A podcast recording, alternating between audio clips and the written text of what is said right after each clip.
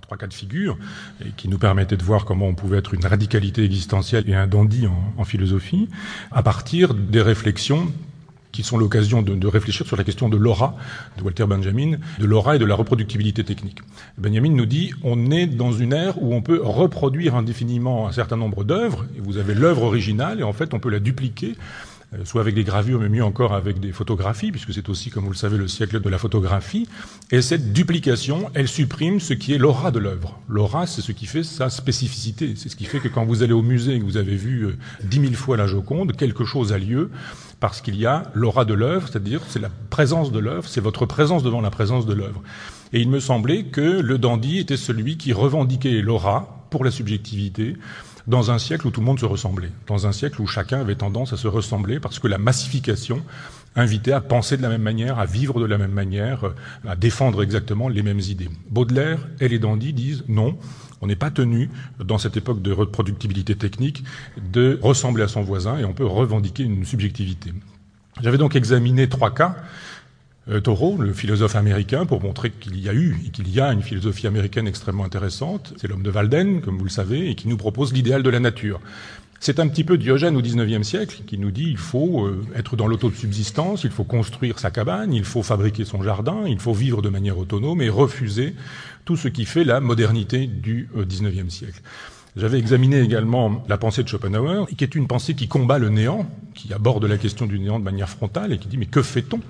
Quand on sait qu'on va mourir, qu'on doit mourir, qu'on va disparaître, que notre temps est, compté, comment vivre? Que peut-on faire de sa propre existence? Schopenhauer, s'il écrit d'un côté le monde comme volonté et comme représentation, avec quelques techniques pour s'en sortir, écrit aussi un livre sur l'art du bonheur, et j'avais raconté le démonisme de Schopenhauer. Et puis Stirner, et on avait terminé l'année là-dessus, hein, avec la revendication de l'unicité, Stirner, qui est l'auteur unique d'un livre unique, hein, l'unique et sa propriété, dans lequel il nous dit, voilà, mon caprice fait la loi, ce qui n'exclut pas que, mon caprice faisant la loi, je puisse m'associer à d'autres individus pour fabriquer ce qu'il appelle une association d'égoïstes, qui pourrait être une machine de guerre pour répondre à la logique du temps, qui n'est pas la logique que défendait évidemment euh, Max Stirner. On en était là l'an dernier avec ce deuxième temps euh, du XIXe siècle. Siècle des masses, de Flora Tristan, siècle des individus, de Brumel. Je vous propose cette année euh, d'examiner le siècle des grands hommes et de placer la totalité de ces séances sous le signe du surhomme, la construction du surhomme. Donc, on verra que le mot est chargé, qu'il y a eu euh, derrière ce terme euh, un tas de choses assez effrayantes. La Première Guerre mondiale, on a parlé du surboche à l'époque, pour parler du surhomme, et puis les falsifications du national-socialisme. On aura l'occasion d'en dire deux mots et on verra comment la, sœur a fabriqué, avec la volonté de puissance, un livre qui a priori n'existe pas, une espèce de bréviaire national-socialiste, alors que, évidemment, la pensée de Nietzsche est aux antipodes de ce genre de pensée ou de récupération. Je vous proposerai tout simplement un mode d'emploi du surhomme, et les femmes m'excuseront, mais les femmes sont des hommes comme les autres, on dira, parce que le surhumain dont je parlerai concernera évidemment les femmes. Euh, il a rien chez Nietzsche, quand il aborde la question du surhomme, qui laisserait croire que le surhomme est destiné aux mâles et pas aux femelles, pour le dire dans ces termes-là. Le surhumain dont il parle concerne les individus même s'il écrit beaucoup de bêtises sur les femmes, on verra que dans sa vie privée, les relations qu'il a pu avoir avec Lou Salomé, avec Malvida von Meisenburg ou avec quelques autres, Cosima Wagner, euh, Louise Hoth et quelques autres, eh bien, Nietzsche est quelqu'un qui considère que le surhumain, ça marche aussi pour les femmes.